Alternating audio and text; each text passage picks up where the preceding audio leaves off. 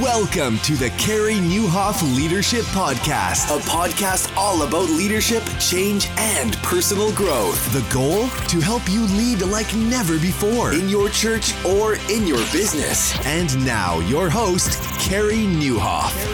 Well, hey, everybody, and welcome to episode 462 of the podcast. I hope our time together today helps you lead like never before. And I'm very excited to bring you Jordan Raynor today on the podcast. Uh, he's been on before, but uh, my goodness, he's got a brand new book on redeeming your time. We're going to talk about all that and many other things. And today's episode is brought to you by Medi-Share. They have a 98% customer satisfaction rating and an average member savings of 50% or more. Find out how much you could save by going to medishare.com slash carey and by world vision they've got a free leadership assessment guide that you can access today at worldvision.org slash carey podcast well, good to have Jordan Raynor back. He is a serial entrepreneur, also a father of three young kids. I get that question a lot, having written at your best. It's like, well, you know, nice for you. Your kids are grown. Well, Jordan and I get into the thick of it. He's got three young kids. He's a serial entrepreneur, national best-selling author of the book Redeeming Your Time, as well as others. He's helped millions of people around the world connect their faith to work through his Call to Mastery podcast his devotionals, and other books. He serves as the executive chairman of Threshold 360, which is a venture backed tech startup that has built the world's largest library of 360 degree virtual experiences of hotels, restaurants, and attractions. He's a highly sought after speaker on the topic of faith and work. He has spoken at many events around the world, including Harvard University and South by Southwest. He has been selected as a Google Fellow twice and served in the White House under President George W. Bush and he lives in Tampa, Florida. And that's where I catch up with him today. Hey, want to thank all of you for your continued just hanging in there. I mean, we're coming to the end of a year. And I think it's a miracle that you're still leading, you're still moving. Uh, I know it's been a very, very difficult time. And I just want you to know hey, I hope this podcast brings you some hope. We hear from you every single day. I'm so grateful for you. And uh, thanks for partnering with us. We have a pretty exciting 2022 coming up. I've got a series I'm very excited about about um, the future, really, of technology and the church and culture. It's a mini series that will start in January. We've got some really great guests. And if you appreciate this podcast, maybe you're new, um, subscribe, leave us a rating and review on Apple Podcasts, Spotify, or Overcast, where I do my listening. I love the Overcast app, by the way, super smart uh, app.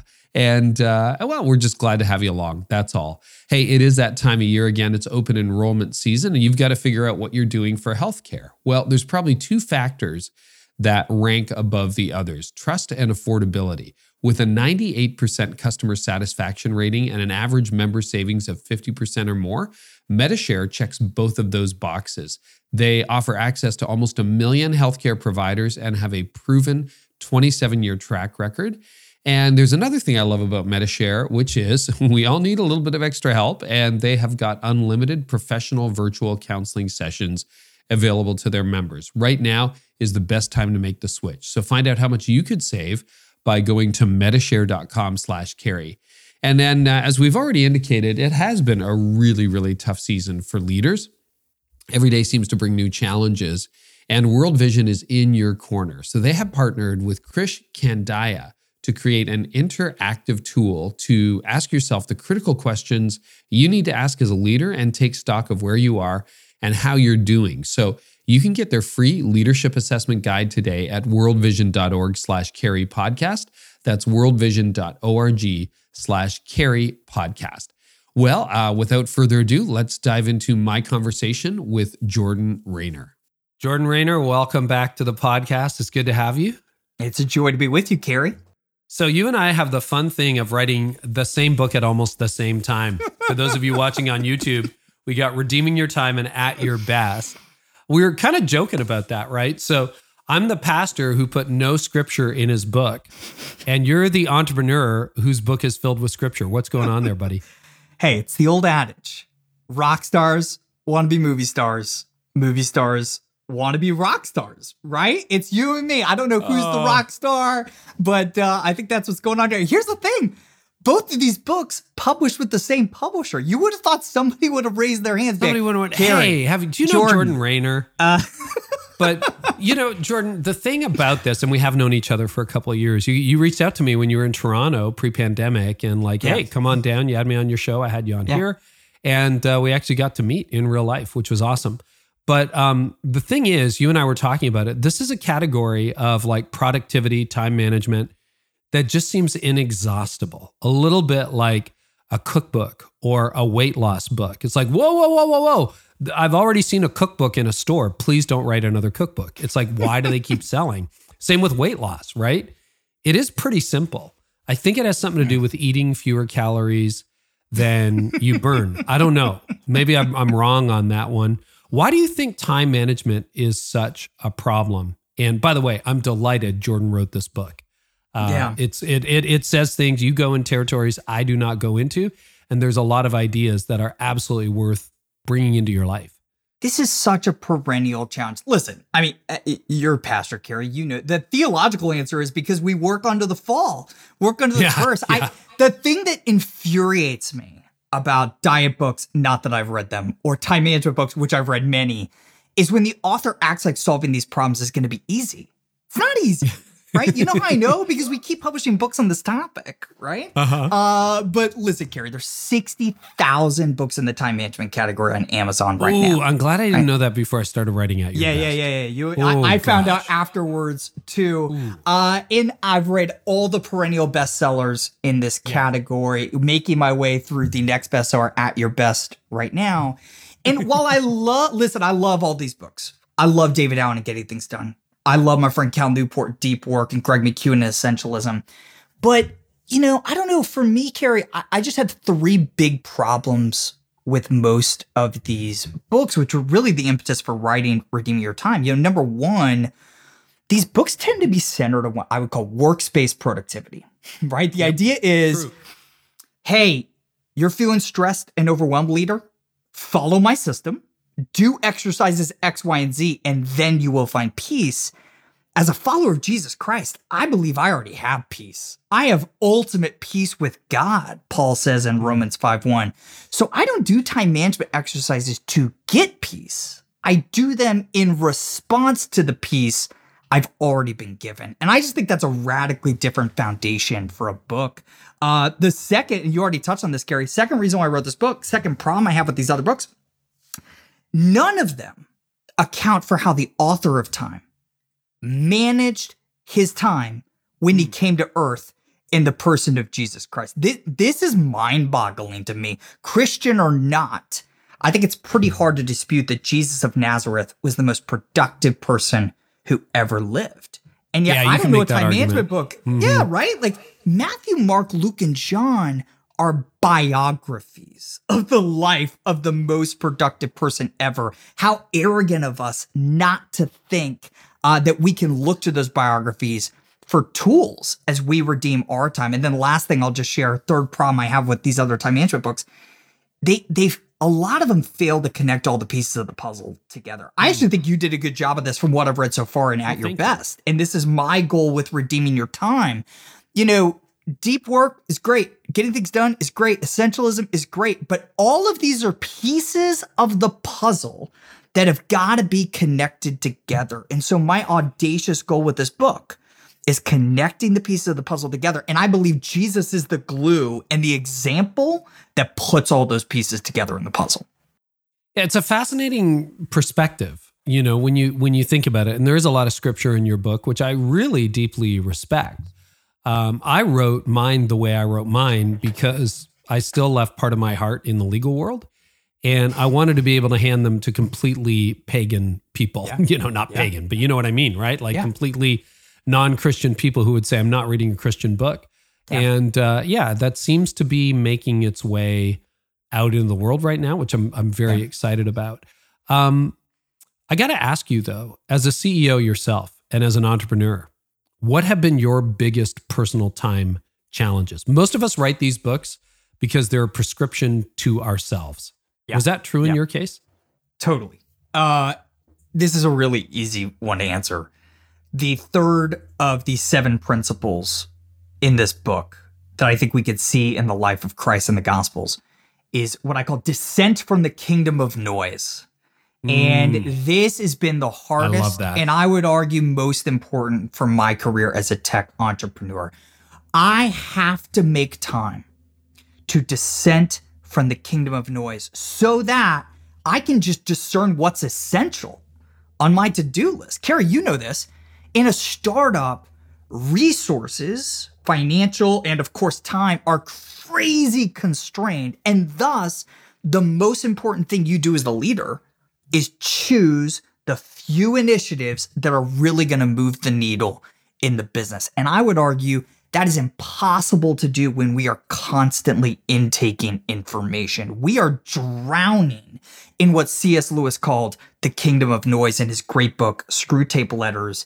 Uh, and so I've just l- had to learn really practical habits for exiting, dissenting the kingdom of noise on a regular basis so I could think, so I could be creative, so I could prioritize my to do list, and most importantly, so I could listen to the voice of God and what He's hmm. telling me to focus on in my work and my life. Yeah, I don't think we got business leaders and preachers listening. I don't think that preachers are immune from that. I think we can fall victim to that where we just got get caught up in the tyranny of texts and emails and knocks on the door and hey can you and hey can you can I have 5 minutes of your time and we don't even hear from God. How did you how did you start to combat that? What do you do to tune out the kingdom of noise? Yeah, so I do a few things. Um, one of the simplest ones is I just refuse to fill the crevices of my day with noise. Uh, what do I mean by crevices of my day? When I'm standing in line with Starbucks, I try to be the one person not intaking information on my smartphone. When I have a seven minute errand to run, uh, I don't press play on the podcast, even if it's my own or the Carey Nieuwhof Leadership podcast. I just sit there and be quiet and think, right?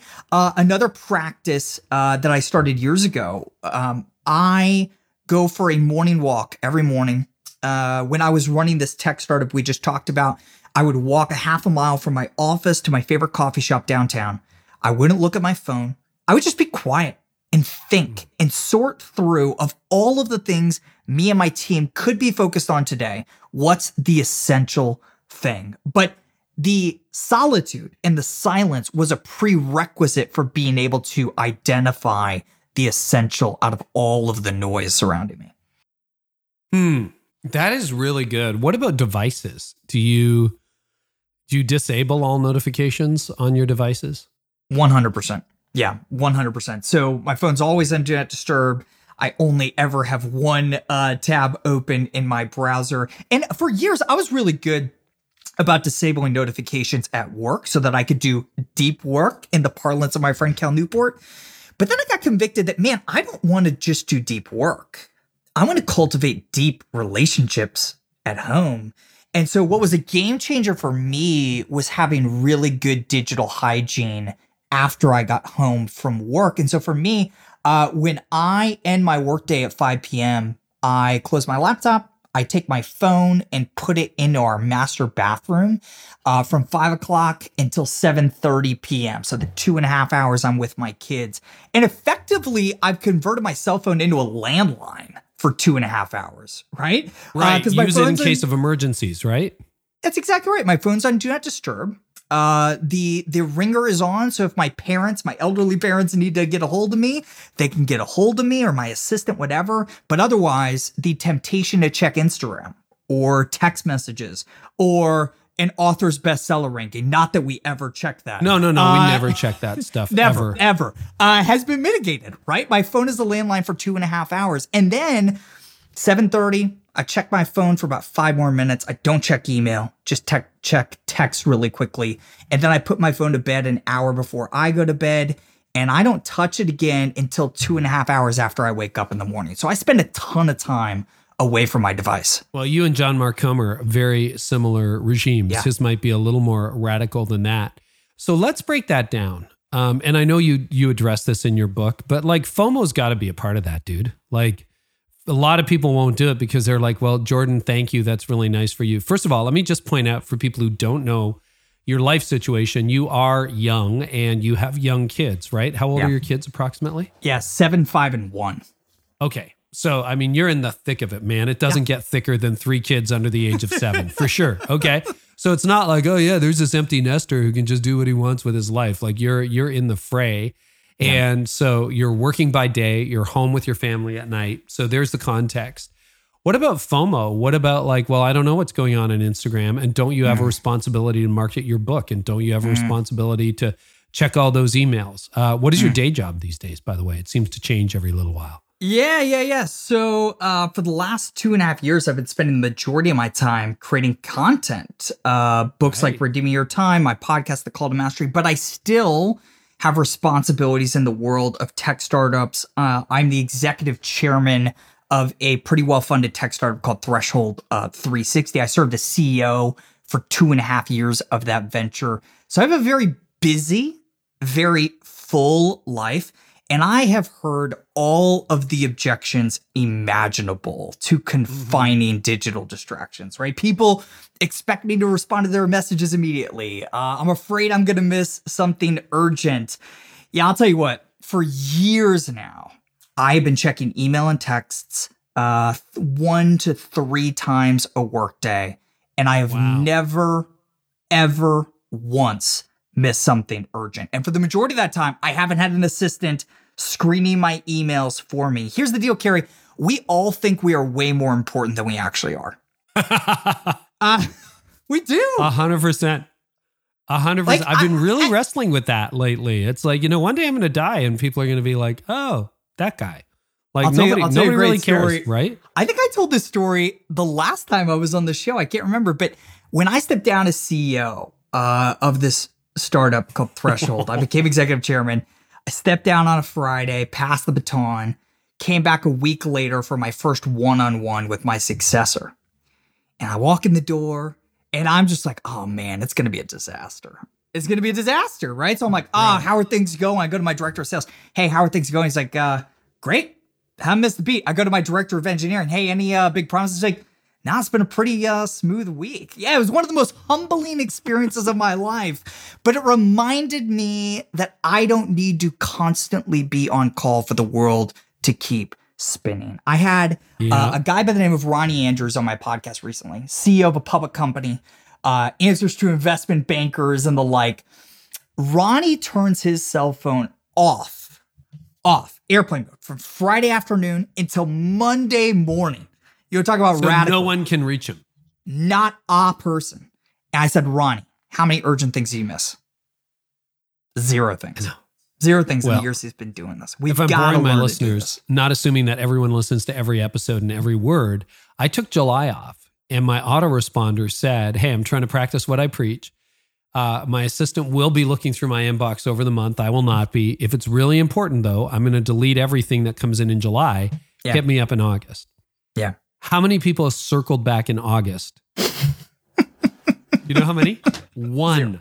One person. Wasn't zero, One it was one. So, of all those hundreds of emails that came in in July, one thing was important enough to talk about in August. Mm. And it's like, gosh, how do we spend our time, right? So, let's get back to Yeah. c- the person who's going, well, you don't understand. You're not Yeah. a pastor. You're Yeah. not in my position. You're not running a startup, executive chairman of a big tech company. Way to go. Okay, you can probably get away with that. What would you say to that person who thinks they're so indispensable they have to be glued to their phone? I would say I've been CEO of tech startups where the mandate was to grow 50% a quarter. And the way I got that job done was not responding to my emails constantly. It was making time to do the deep work necessary to serve my customers, my team, my investors really, really well. We've got to do the same thing. Let, let me offer an analogy. Let's let's say for a second uh, that instead of the mailman coming to your house once a day and dropping off mail in your mailbox, they started showing up 150 times a day. But they didn't stay at the curb.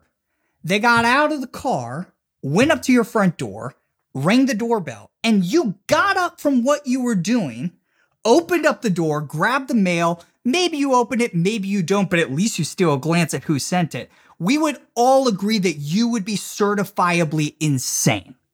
Yeah, get a restraining order. 100%. And that is Yeah. exactly what we do with text messages and email. This is insane. and I would I argue in the book that it is impossible to do deep work and to cultivate a truly deep life uh, without figuring this out, without taking control over when you check your messages. And to get really practical, again, Carey, this book, as you know, has 32 hyper practical practices to help us live out this mm-hmm. stuff. So I'm just gonna give you one because this has been one of the most life changing ones for people who've read the book. Three steps to take control over when you check your messages. Step one, don't answer the door 150 times. Proactively choose when you're going to check your messages every day. And listen, if you're in a role as because you're a pastor or a sales director where you've got to check your email a lot more than I do, that's fine. What matters way more than the number of times you check messages is that you choose when you're going to check your messages. Right. It was a conscious decision, not, oh gosh, I was in the bathroom, so I'm back on email. That's exactly right. That's step number one. Step number two, build a list of VIPs that will have access to you at any time, not just the predefined times for checking messages. So for me, my VIPs are my assistant, my investors, my uh, three core members of my team, my kids' school, and that's it. And what you do, if you got an iPhone, add them to the favorites list on your iPhone. If you're an Android user, add them to your people list. That way, when your phone's on Do Not Disturb, calls from those people and those people alone will come through. Last step, step three. You got to set expectations about your response time. You can't just go from responding to texts and emails immediately to responding every four hours. You got to send a very simple message to the VIPs in your world. Say, hey guys, listen, in an effort to better serve you and my work, from now on, I'm only going to be checking email and text at whatever times you want 10, 1, 3, whatever, as many times you want. Uh, but you're a VIP. And so you can access me anytime, but the way you do it is calling my cell phone at 123 456 7890. You do those three steps, you're not going to miss anything urgent. Nothing. Because the VIPs, the people who really have urgent stuff that you actually care about, are going to be able to reach you. I don't know whether you've seen this or not, Jordan, uh, but our books went to press too late to include it. But in At Your Best, I was like, I wish someone would do X, and then iOS 15 comes out, it does X. So you can now program Do Not Disturb with different modes. You Yeah, can I've a work this, yeah. mode where your family rings through, or your director of sales rings through, or your associate rings through. You can do a home mode now. That just came out like in the last 30 days, which is Yeah, it's awesome. incredible. But it's exactly to that point. If you're worried about, well, my daughter's in school and she's vulnerable and, you know, I want to make sure she got home, then you program for certain hours or all the time that your daughter gets through to you. And then you don't have to worry about the rest of the world. That's Um, exactly right. Is it true? Have you found that if you access email le- less, you send it less? I'm, I'm sort of thinking of the old axiom that if you're always fighting fires, perhaps you're an arsonist. You know that that idea, right? Where wait a minute, the more I'm on email, the more it consumes my life. Do you find that the less you tend it, the less you tend to get? Absolutely. Because it forces you to write email like mail instead of chat, right? So, so so many of us use Ooh. email as if it's instant messaging and that's not its purpose. It's called email, right? So uh be, uh, right, right now in this current season, uh when I was CEO of this tech startup, I was checking email 3 times a day. Today I check it once a day. I write my emails a lot differently when I check email once a day because I know it's going to be 24 hours before I get back to the. Can you walk us through thread. that? Yeah. Can we get So- super nerdy? and I learned this from uh from I think I learned this from Tim Ferriss in the 4-hour work week years and years and years ago. Writing emails uh in the if this then that construct, right? Give you a great example. Uh send an email to somebody on my team named Chris trying to schedule lunch with. Uh hey Chris, would love to have lunch. If Tijuana Flats works for you on Tuesday at one o'clock, please send a calendar invite accordingly. If that doesn't work, please email Kayla who CC'd and she'll help us find another time. I'm done with the email thread. Right? That's finished. I've done it once. One one and done. But if I if I'm checking email all day, I would just shoot him an email real quickly and say, "Hey, dude, how about Tuesday?" And then he'd reply back and say, "No, that doesn't work for me." And we'd send nine emails. It's How crazy. about one o'clock? How about one thirty? How about one forty-five? okay, ah, You're like yeah, that whole thread, right? Yeah, yeah. Yeah. Okay, that's really good. Anything else about um, the fear of missing out because I think we are addicted to our devices. It's very, very clear. And I mean, this is something I struggle with as well. You know, I'm much older than you.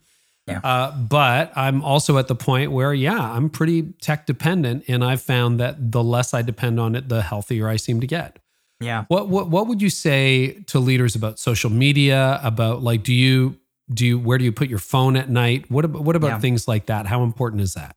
I'm going to take this in a slightly different but related direction because I think a lot of our FOMO isn't just about emails, it's about information. That We love being the first to know some interesting piece of news. We love being the first one to post about some celebrity that we haven't thought about in 20 years, the fact that they just died on Instagram. Like we just love it. We love being the first to get there. Um, and I just, by the grace of God, have realized this is silly. And the news and social media is making us, this is my opinion, there's lots of data about this. Dr. Jean Twenge, Twenge, who was on your podcast, talked about this. Yeah. Uh, the news is making us anxious. And the Oh. news is 99% totally meaningless to our lives and work. And so, about six years ago, Yes. and by the way, this is coming from a recovering news junkie. My first job ever out of Florida State. Uh, I ran a tech startup that was basically a news aggregator. So I, I used to love the news. And six years ago, I quit cold turkey. Today, I listen to zero news, no news podcast. I read no news websites, nothing. And I spend almost zero time on social media. And here's what I found. Um, I'm surprisingly not ignorant because Yeah. How My- does that work? how does that work? Here's how it works. My friends curate the news for me. They tell me about everything that truly matters to my life and work. I'll give you a great example. Carey, I know you and I are both big fans of Tim Keller. Uh-huh. When Tim posted on Twitter, which I never access, that he had been diagnosed with pancreatic cancer, eight of my friends texted me the news within 10 minutes of the tweet being posted. I hear about pandemics. I live in Florida. I hear about hurricanes, which are important in my life. I hear about media trends and rumors of every uh, West Wing reunion because I'm a huge West Wing fan.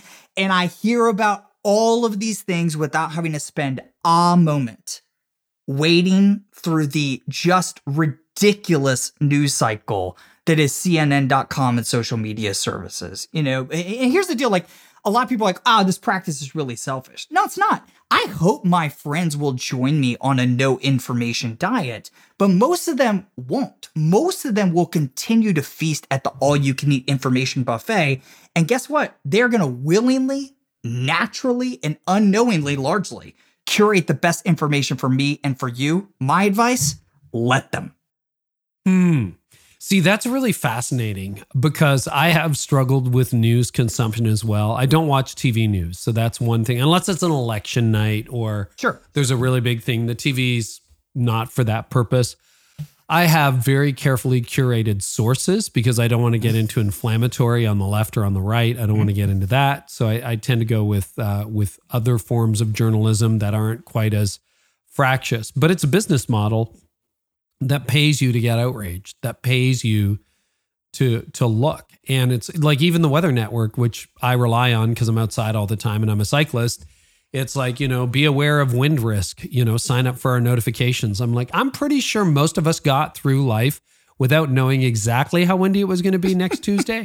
Um, I don't know that I need that kind of information being pushed to my phone.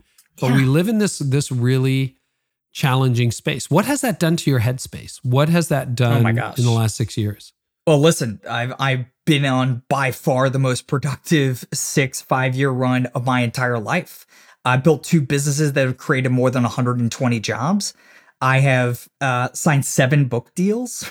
Right, I That's have, a lot of books, dude. That's a lot of books. I've raised, quote unquote, uh, started to raise a seven, five, and a one year old, baptized one of them. I and listen, like, I'm not the hero of the story.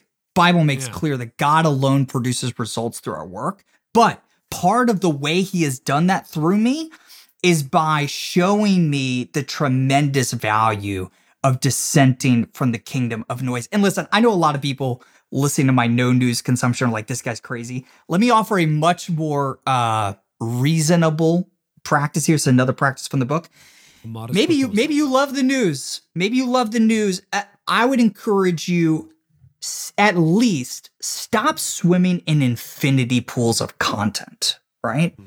um, infinity pools are instagram stories and news websites that seamlessly scroll from one meaningless story to the next right opt for finite pools of content, a daily news roundup podcast or email newsletter. Uh, at the risk of sounding like a 90 year old, a physical newspaper, right? Like where, where someone crazy... actually sat down and curated and said, this is what you need to know. I mean, that's what the evening news used to be. In 30 minutes, here's what happened in the world today. Now you're caught up to date, finished, get on with your life. That's exactly right. And yeah. I, I, I love the New York Times masthead. It's all mm. the news that's fit to print. It has to fit into a container. And that is its stark contrast with the way that media is hanging. We just got to be cognizant of that. And I think once we realize this, once we realize that, oh, yeah, these things never end, most people are like, yeah, that's crazy. Uh, let's opt for more finite pools of content to swim in. Yeah. Um, anything else on digital hygiene? Because I think that's so important. And, or anything else on the kingdom of noise, Jordan? I'm so glad you went there because it yeah. is, it's a challenge, dude. Uh, there's so much uh, on this topic. Uh, again, out of the 32 practices in this book, nine of them are in chapter three on dissenting from the kingdom of noise. Uh, but I, I think we've hit on most of them. I'll just end with this parent your phone. You know, you tell your phone when to go to bed, uh, right? Put it in its place. Let it go to bed hours before you do. Let it stay in bed hours after you get up. So the first thing in the morning, you're alone with your Lord, you're alone with your own thoughts, and you just have space to think. You also say this is a quote from the book depth is the silver bullet mm. for effectiveness.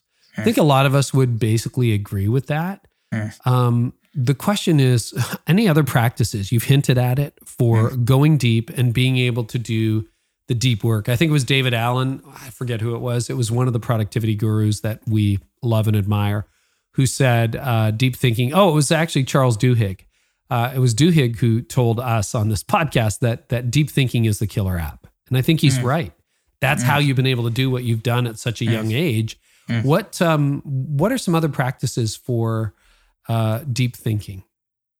Yeah. W- one of the ones that I found really valuable over the last few years is writing to think, right? So we already talked about taking control over when we check our messages in order to turn down the noise. Then once you have that, you have all this free headspace. You're like, what do I do with this? How do I think deeply? For me, I found that writing out my thoughts in full prose uh, is essential when I need to get really clear about something. And th- this writing isn't for anybody. Nobody else is going to see it. It's hmm. just me journaling really quick, unstructured notes to myself in Evernote. Uh, but that, usually done on a really long walk, uh, tends to be a game changer for me to make creative connections uh, and just think deeply about whatever I'm writing or working on in business. So you'll dictate into it? Or how do you yeah. do that when you're on a walk? Yeah. Yeah. When I'm on a walk, I literally, uh, you know, I'm just walking along the sidewalk and typing with my thumbs. Uh, every few minutes, I'll, I'll pull off to the side, write a little bit. C.S. Lewis did this. Um, he would walk miles a day every afternoon after he had done some writing. He would go on a really long walk. He would take a pen and paper with him and he would walk a little, write a little, walk a little, write a little. And I think there's uh, a lot to be learned from that practice. it was Nietzsche who said there is no thinking without walking. Yeah. Really interesting. You talk about unipresence. This yeah. is in a similar vein. What do you mean by unipresence, Jordan? So, uh, if you grew up in the church or read your Bible at all, you, you have a rough idea of this concept of omnipresence. Right. Uh, this idea that God is everywhere all the time. And what I find fascinating when you look at the Gospels, Jesus, for 33 years, traded his godly omnipresence for the human unipresence, if we can make up words, right? Uh, the same unipresence that you and I share today. Jesus was confined to one place at a time. And all throughout the gospel biographies, you show him being fully present with one important person or task at a time. One of, one of my favorite examples of this uh, there's a scene in the Gospels where Jesus is preaching, he's doing his work. And one of the disciples comes to him and says, Hey, Jesus, your family's outside and wants to see you. And this is where he utters his famous line, you know, who are my mothers and brothers, mm-hmm. whatever. And we miss in this the fascinating B storyline to this account. Jesus ignored his family right? When when they said, "Hey, Jesus, your parents," he kept on teaching. He used it as a jumping off point to teach. Jesus didn't say, "Hey guys, you know the rule: God first, family second, work third. He kept on teaching, right? He was fully present and focused. Elsewhere in the Gospels, you see him being fully focused on his friends and ignoring hmm. other distractions. Jesus just consistently displayed this remarkable ability to embrace his uni presence. And if Jesus couldn't be in more than one place mentally at a time, neither can we. Okay, let's talk about rest. My oh, goodness. yeah, let's go there. Yeah. How do you do that? You've accomplished an awful lot. I think the is it the final chapter of the book is about embrace productive rest. It's toward the end anyway. Yeah, it's towards the end, So- uh, six of seven. Yeah. Yeah, okay, tell us about that. Yeah, I I wish somebody had told me this earlier in my career that rest is counterintuitively one of the most productive things that we can possibly do, and in particular, uh, these three God-designed rhythms of rest breaks throughout our workday. Uh, every other hour is your ultradian rhythms kind of cycle. Uh, number two is nightly sleep, getting an eight-hour sleep opportunity every night. And the third is weekly Sabbath.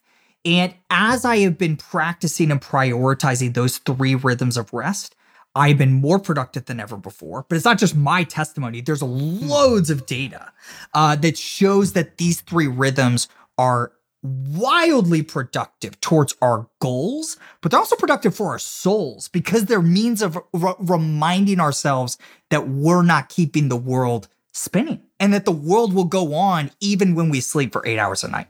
Can you break those down a little bit? Let's Yeah, talk about sure. the first one. I don't even know the term. Can you say it again? That was new yeah, to me. yeah. So I, I I I refer to it as bi hourly breaks. B I hyphen hourly. What did you call breaks. it though? Artradian rhythm or something? Yeah, ultradian cycles. So Ultradian cycles. you- What does that mean? Yeah. So scientists will tell you that your body tends to pulse in two-hour ultradian cycles. So if you're listening to this and you're a fan of Cal Newport's deep work, or at le- you're at mm-hmm. least familiar with this concept, you're going to appreciate this.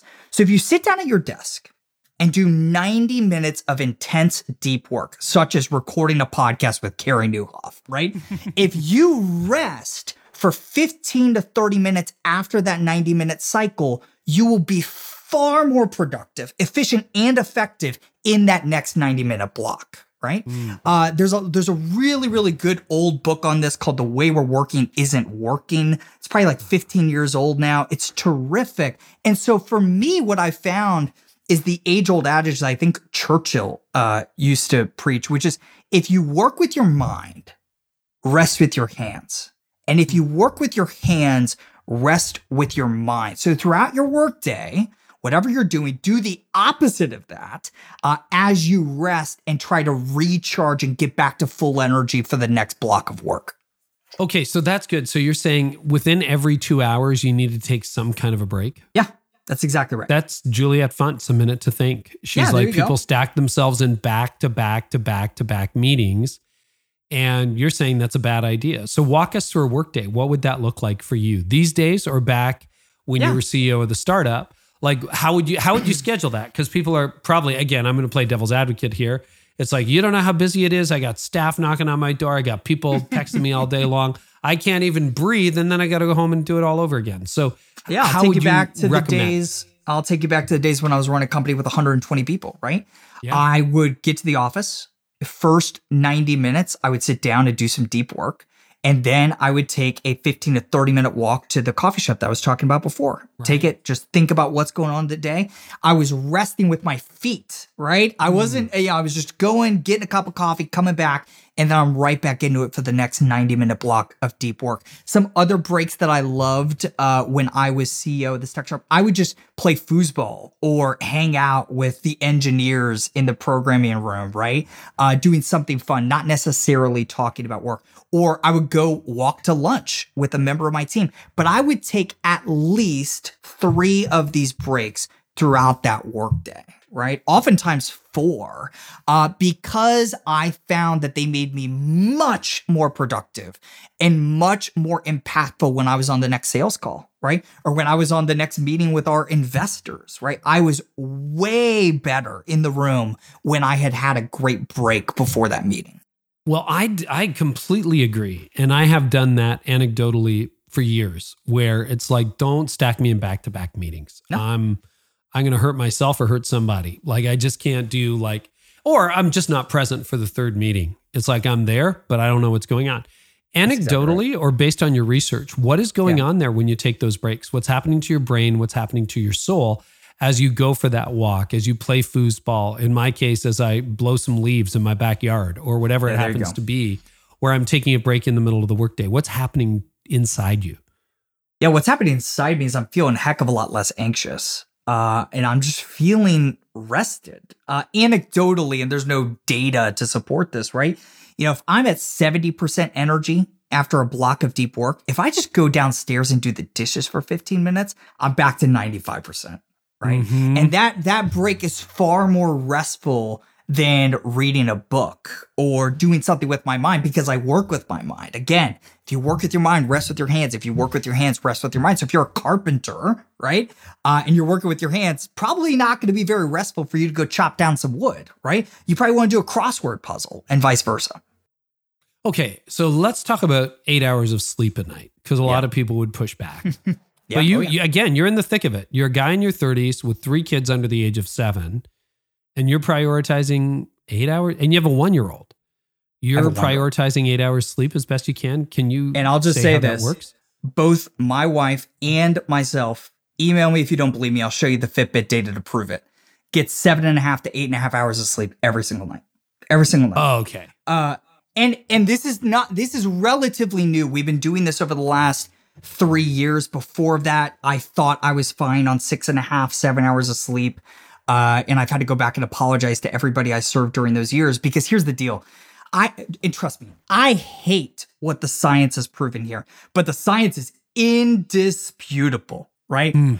The vast majority of human beings to operate at your best, at 100%, you got to be getting an eight hour sleep opportunity every night. There was a study I cited, I think it was from Duke in Redeeming Your Time, that said that you are six times more likely to win an Olympic gold medal than you are to be one of the rare people in this world that can operate at 100% on less than eight hours of sleep. Wow. That hit me like a ton of bricks. I was That's like, oh insane, my God. Isn't it? Isn't that insane?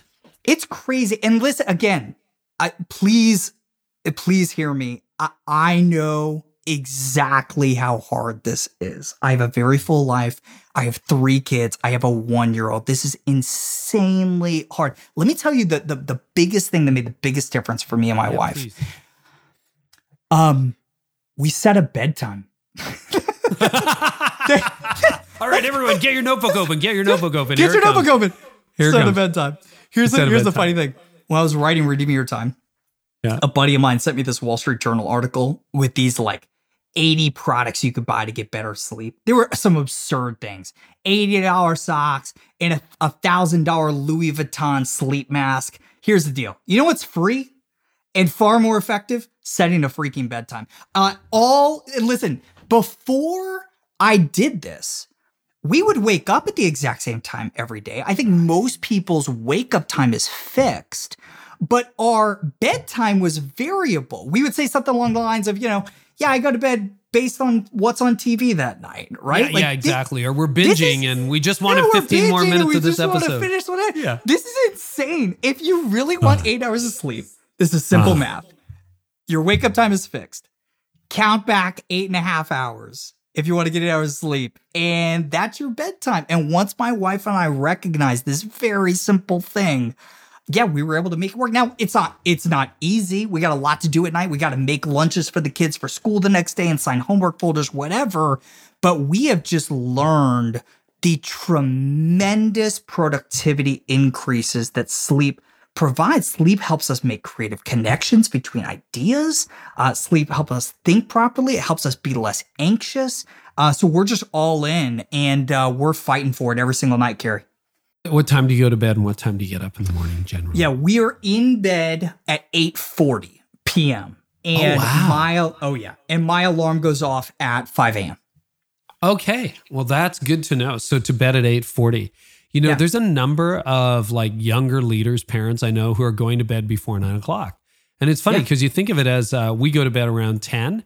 What I've discovered during has okay, so let me ask you this. How long did it take you to did you have to work up to eight hours worth of sleep? Or did it Yes. come instantly? No, it did not come instantly. For, at first, I couldn't sleep eight hours. Honestly, Yeah. So what did you do about that? yeah, I just kept at it. I, I just Okay, forced you know, myself to stay in bed. Yeah, I I have done the same thing in this pandemic since I've been grounded and I'm no, no longer navigating time zones, which is about to change this fall Yeah. before Christmas. But I first I was like six and a half to seven hours, couldn't sleep a whole lot more. But I have gradually crept up to eight or nine Mm. hours of sleep, and I'm loving it. do you And, find you're uh, more productive and creative? I think so. My wife and I, there's a little bit of uh, just difference there. She doesn't like to go to bed too early. I would go to bed at nine o'clock. If I wasn't married, I'd be in bed at nine o'clock. I'd probably wake up around five five thirty, and then I'd be good to go. So what's happening now is I've traded in my four thirty a.m. mornings for six a.m. mornings. But I think I would like to experiment by going to bed at nine or nine thirty and Yeah. bumping that up a little bit. You know what she does say? I don't know whether I'm well, I did write a book in the midst of all that and it's I'm really proud of it and you know the company's having a record year. So I would say yeah, that's probably true. What Toni says, my wife, is when we're engaged with people, we have people over at our mm. house. I was always the guy who used to be falling asleep, you know, 10 hmm. o'clock at night. It's like, hmm. okay, first to leave. And now, you know, our friends stay up quite late sometimes. So hmm. I'll be going at midnight still. And she's like, You are so engaged. You're so dialed in. You're so present. Some of that has to do with sleep, I'm pretty sure.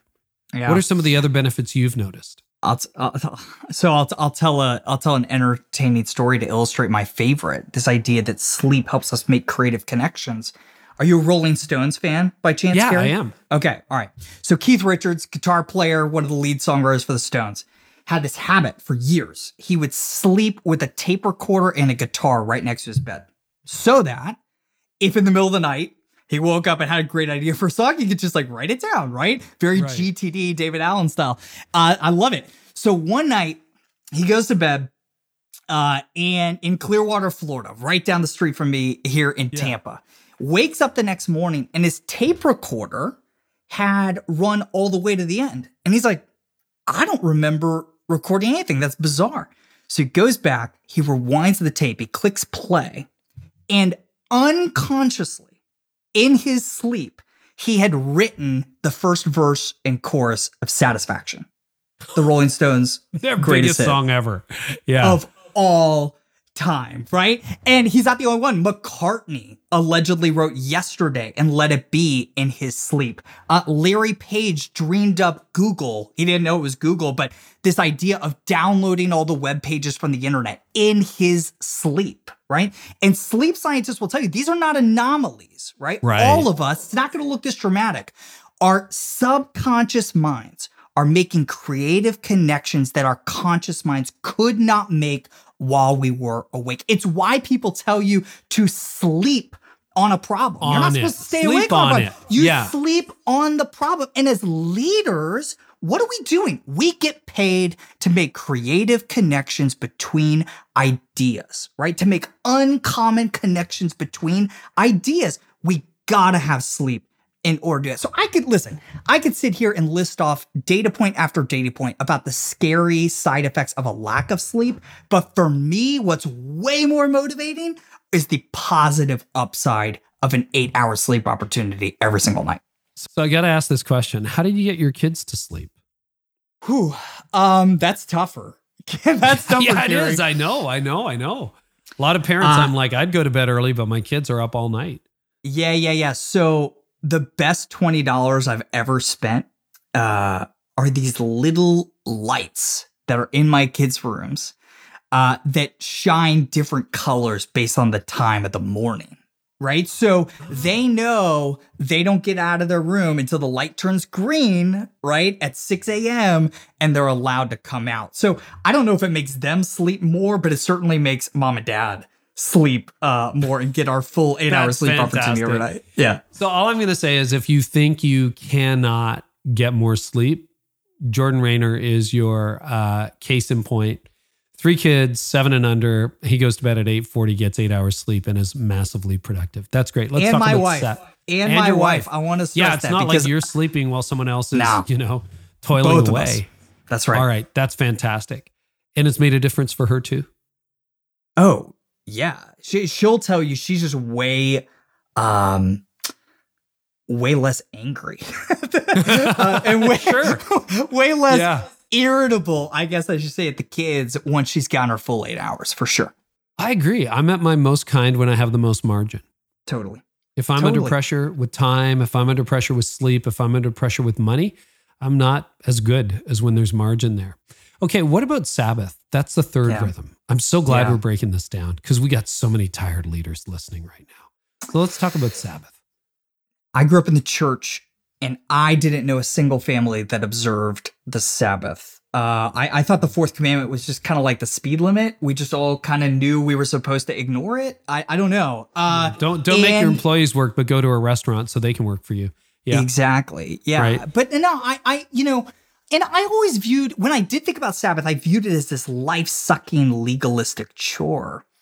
And the shift I've made is really embedded in Jesus' words in Mark chapter 2. He said, Sabbath is made for man, it is a gift for us.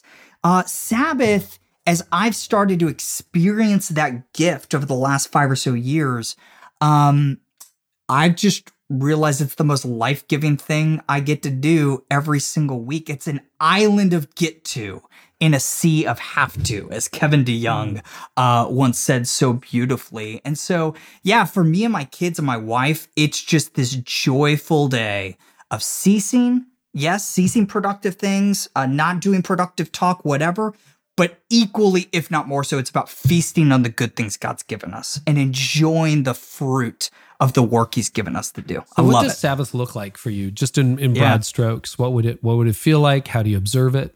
Yeah, I think a lot of young parents are like, hang on a second, isn't parenting work? Like, you don't get a break from this, which is true. Uh, but yeah. there is a way to make Sabbath really, really great with young kids. So for us, um, it starts with work, ironically, right? So Saturday afternoon, we do all of the work we need to do for Saturday and Sunday. We pack our bags for church on Sunday. We do all the dishes, all the laundry, pick up the house, get everything out of the way so that we could focus essentially on resting, right? And then once that's done, uh, we order takeout from one of our favorite restaurants in town. We order some sort of epic dessert. Right now, we're all in on Crumbl cookies, which are these enormous cookies delivered to your door, which is just awesome.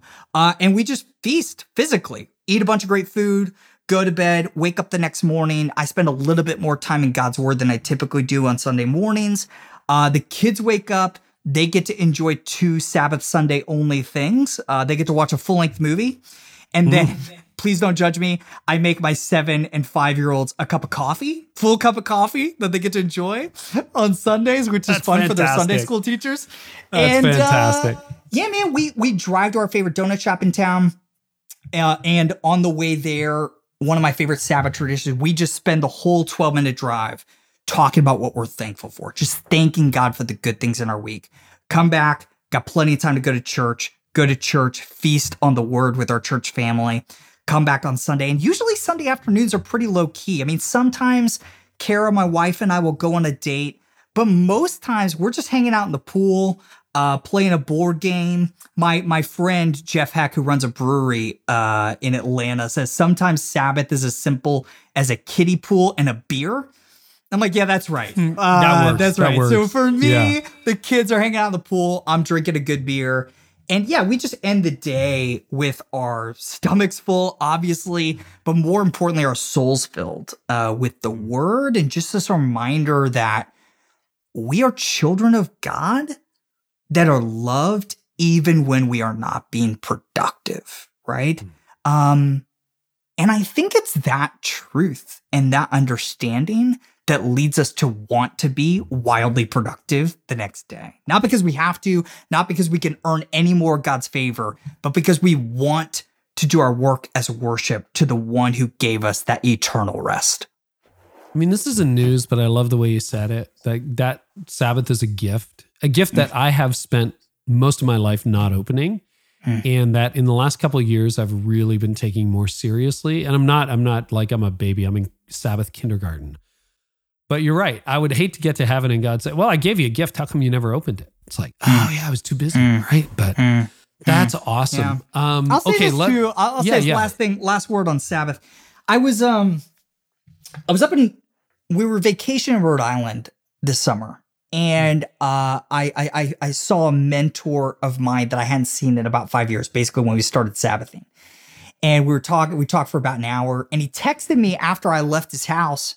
He said, Hey, you just look way more rested than the last time I saw you. And it's not the rest that a vacation brings. Like, what's up? I was like, Sabbath, Sabbath. Listen, and here's the deal over the last five years, I have taken way less time off than I mm-hmm. did the five years prior to that. I take maybe a week off a year to go on quote unquote vacation. But here's the deal I get 52 vacation days a year.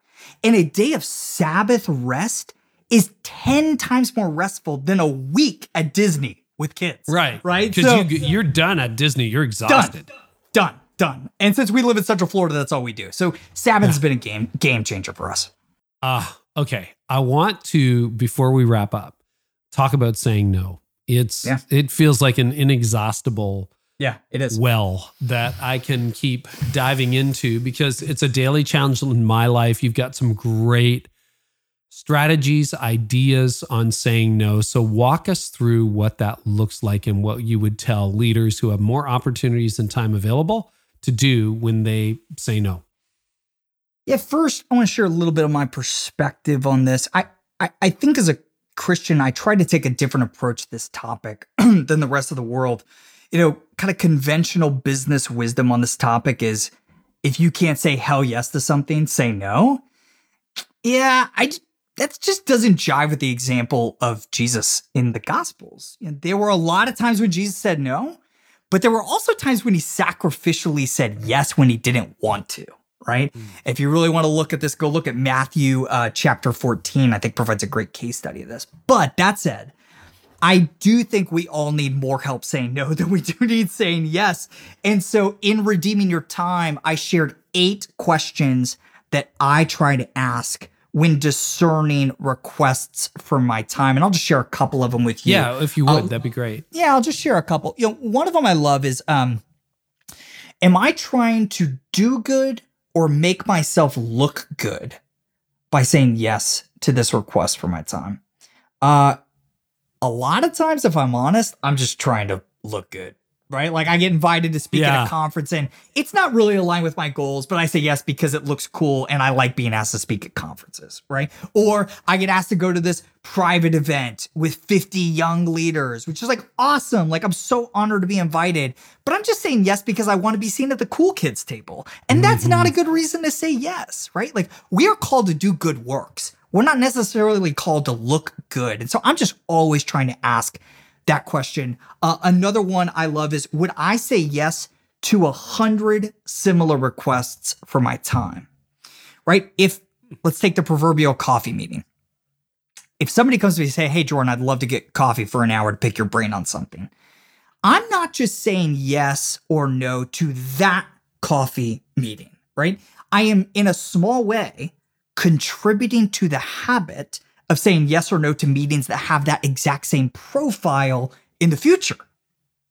So anytime something comes across my desk, whether it's a speaking opportunity, a coffee, or a request from a member of my team, I ask, all right, if the exact same scenario happened again next week, would I say yes to this a hundred times? And honestly, nine times out of 10, that question is what enables me to say no. No. Pretty crystal Mhm. clearly.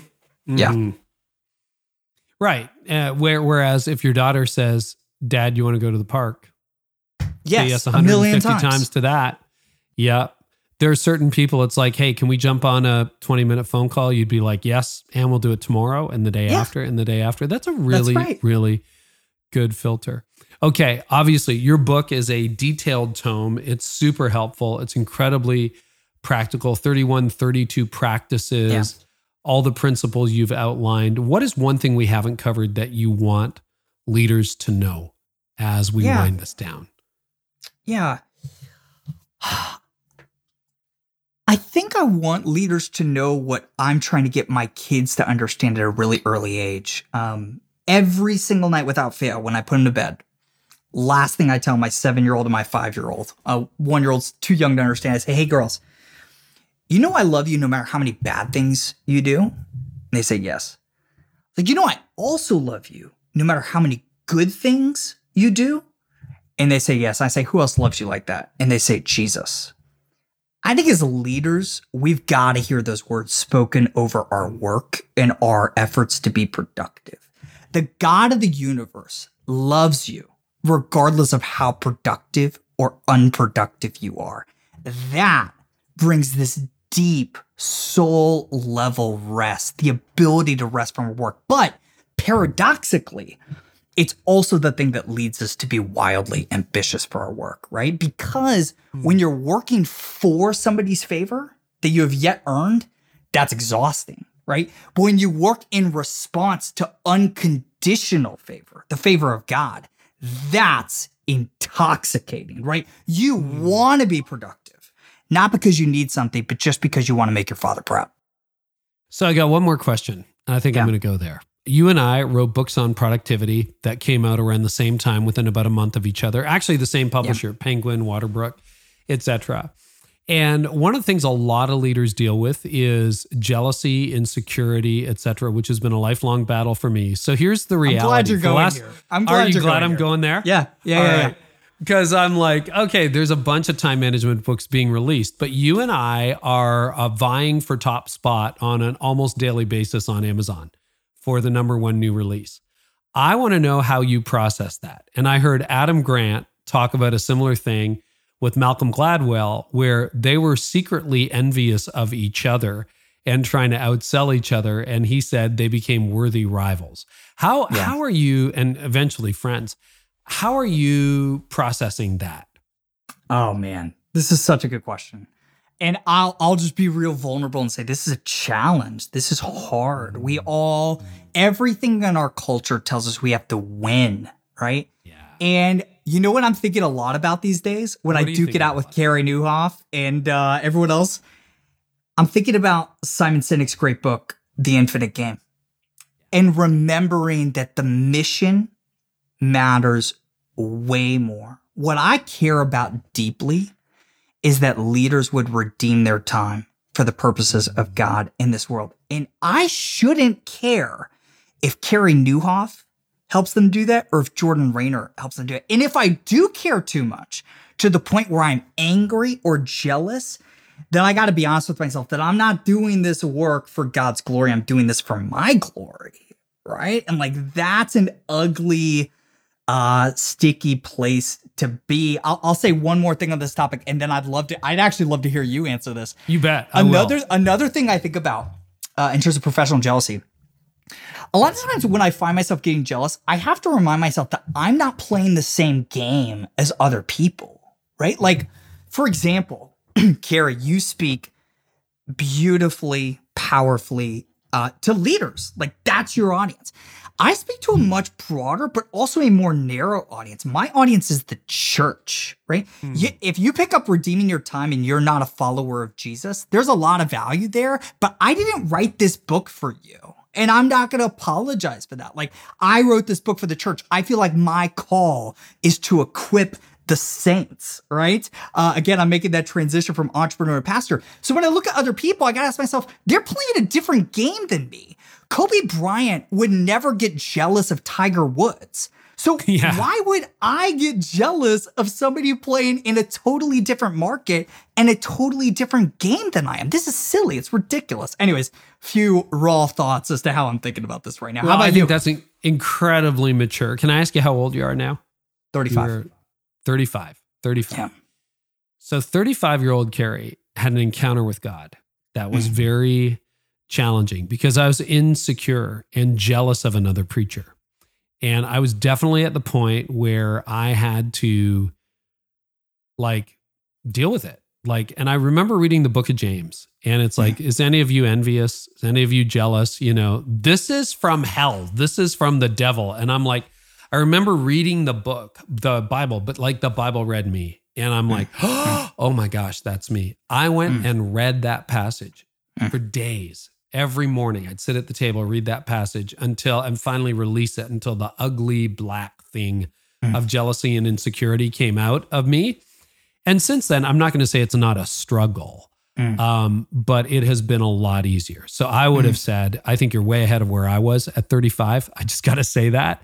And what I've had to do, Andy Stanley was so helpful. A message he preached years ago. I think he wrote about it in one of his books. He just said, you know, leverage, celebrate what God has given others, leverage hmm. what God has given you. Hmm. And hmm. I have tried to make that a mantra. So, one of the things I did to make sure this wouldn't happen to me is it's like, you know, I could have played the zero sum game, the non infinite game, the finite game, because I've read that book as well and listened to Simon talk about that. I could have said, Jordan Raynor's not coming on my podcast. Um, I could have said, I'm not interviewing David Allen because my book's better than David Allen. But you wrote a fantastic book, dude, like a great book with lots of things that I didn't cover and didn't think of covering. David Allen is a genius, he's a guru. Cal Newport. So it's like, am I going to have a scarcity mentality or am I going to have an abundance mentality? And as we record this, your book is coming out very soon. And I know you are going to knock me off of number one. And you know what I'm going to do that day? Oh, I believe that, man. I believe that. I'm like, I'm going to celebrate that. I'm going to celebrate Jordan. We have a friendship and it goes beyond who is number one or who is number two or who's number eight or who's number 879 on some list somewhere buried deep in the, the annals of Amazon. There's 10 million books out there. Like, come on. Here's And- here's the other. Uh, this is Yeah. so good, and I, I would just share one more thing because I think all leaders, not just authors, struggle with this. Authors struggle with it more because the rankings are public and updated every other hour. Right, Uh, every but- hour. but and they're but, not quite uh, accurate because I'm sure I sold more than that. But anyway, exactly. But Yeah. no, like, here's the deal. Even when you reach number one, you're there for a day, right? It's such a dumb game to play. Well, like, I- it's it is a dumb game. Rational. Well, it's we were talking rational. before we recorded too. Like I had some friends who released books the same month as mine, and a couple of them hit the New York Times list. And I thought, how am I going to be? Because my book was in the category of sales that could have hit the list, but it's magical. It's like I don't know how it goes there. And I had a friend who like hit the list, and I'm like, and I promoted his book. So what did I do? Uh, it was a just a tinge, just that little phantom pain of jealousy. I'm like, you go text him and congratulate him. Yeah. So I did Yeah. it publicly, but I also did it privately. And I'm just like, Yeah. dude, I'm so excited for you. That's so good. Yeah. And I feel like every time I celebrate someone else, that little selfish part of me dies a little bit more. I don't know whether that resonates with you, but I think if you can celebrate people publicly, it just kills that that envy. And it's not a scarcity mindset. And we are playing not for top spot, but for a much bigger infinite game. And if it makes a difference in the lives of however many people, then you're good for it. But I think hmm. I think this is I mean you saw that in business. It definitely hmm. I wish you could say hey in ministry nobody struggles with that. Lie. Lots of people struggle with that. He's a better communicator, she's funnier. Hmm. You know, he's more fit than I am, whatever whatever it happens to be. So, I'm just glad we can talk I'll, about I'll, that. I'll, I'll, I'll leave with this. Um, the parable of the talents, right? Some people are five talent served. My buddy John Mark Comer is a five talent servant. I don't know if I'm five. I might be two. But guess what? At the end of the day, both the guy with five talents and the guy with three talents, two talents, whatever it was, got the same blessing from the Heavenly Mhm. Father. Well done, good and faithful servant. It is not about winning. Success is stewardship, right? Yeah. Stewarding what God has given us as best as we possibly can, not being the best, but stewarding uh, just as well as the next guy. I have studied that parable so many times. And, you know, going back to the Greek, it is the exact same wording in the Mm. Greek translation. Mm. So it's the Mm. guy with five, the guy with two. Same words. Well done, my good and faithful servant. It's not like, well, you got four and this guy got 10. So theoretically, he's more 2x than you. It's like, hey, good job. Which also means if I'm the one talent guy, all I have to do is show up with two. Like I worked hard, I put my one in the ground, you know, I put my one to work, and here's two. And what go. would have happened? We know it would have been well done, good and faithful servant. So, Amen. hey, this is good. If that helped anybody who struggles with insecurity or jealousy, I'm glad. And uh, you need to know, I am thrilled you wrote this book. I'm cheering for you. It's called Redeeming Your Time Seven Biblical Principles for Being Purposeful, Present, and Wildly Productive. I must say, there's a big part of me that loves forget, the wildly productive part. There you go. And don't forget, listeners, Carey's coming back onto the call to mastery in a couple of Mhm. months. Uh, so we're excited about that. We're going to be talking about at your best. So we're flipping the mic. It's going to be uh, it's going to be a should good time. talk about it too, because the other thing, and Let's it didn't work out because I'm actually in Maine Ah, with my yeah. team when this was going to work it. But ab- abundance versus scarcity, you had reached out to me. You're doing a podcast with Mark Batterson that'll release what in January? yeah, it was Jan- originally December, January. We haven't decided. Yeah. You, me, and Mark. Uh, Yeah. We're going to do the podcast together about our three books on productivity. Again, Yeah. abundance, not scarcity. Yes. And I had to bow Yes. out simply because of calendar. But I appreciate the invitation, and uh, I will you. be subscribing to that podcast, just so you know. It's going to be a lot of fun. It's going to be a lot of fun. Okay, Jordan, this is great. It won't be the last time. Thanks so much. Congrats on the book. Thanks for helping so many people, and thanks for investing in the kingdom and in my leaders and listeners today who hang out over here. We are all better for it. Hmm. Thank you, Carey. Well, thanks, Jordan, for a fascinating conversation. I love the way that ended too. I thought, should I ask him the question? And uh, yeah, we have been uh, going back and forth in the Amazon rankings.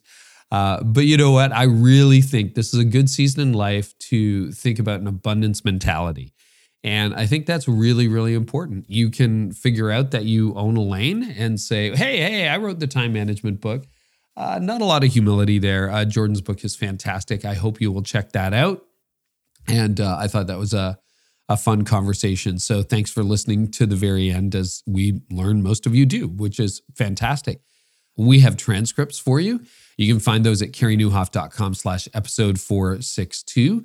In the meantime, if you haven't subscribed, please do so. Also coming up, we have Nicky Gumbel, Donald Miller, Mark Sayers, Nona Jones is coming back, Craig Groeschel, Bobby Grunwald. Uh, who else have we got? Uh, I'm so excited to have Jennie Allen and Clay Scroggins back on the podcast. It's going to be an incredible year. Thank you for leaving ratings and reviews. And if you haven't yet checked out what we're doing over at careynieuwhof.com, my website, I would encourage you to do that. So I'll just give you an analogy. I have listened to the Tim Ferriss show for years and years and years, but only recently begun to head over to his website. And I'm blown away by how much I was missing over at Tim's website. Sometimes you just have, hey, they're my audio friends, and I go running with them, or, you know, I go to the gym or cook dinner with them or do drive time with them, but you never check out a podcaster's other work. And if you haven't done that yet, just go to careynieuwhof.com. We got a lot there for you. I send out a daily email as well to over 85,000 leaders, just a little dose of daily leadership. And we got some really exciting things coming up next year as well. So uh, you can check that all out over at careynieuwhof.com. Thanks so much for listening, and we'll catch you next time on the podcast. I hope our time together today has helped you thrive in life and leadership. You've been listening to the Carey Nieuwhof Leadership Podcast. Join us next time for more insights on leadership, change, and personal growth to help you lead like never before.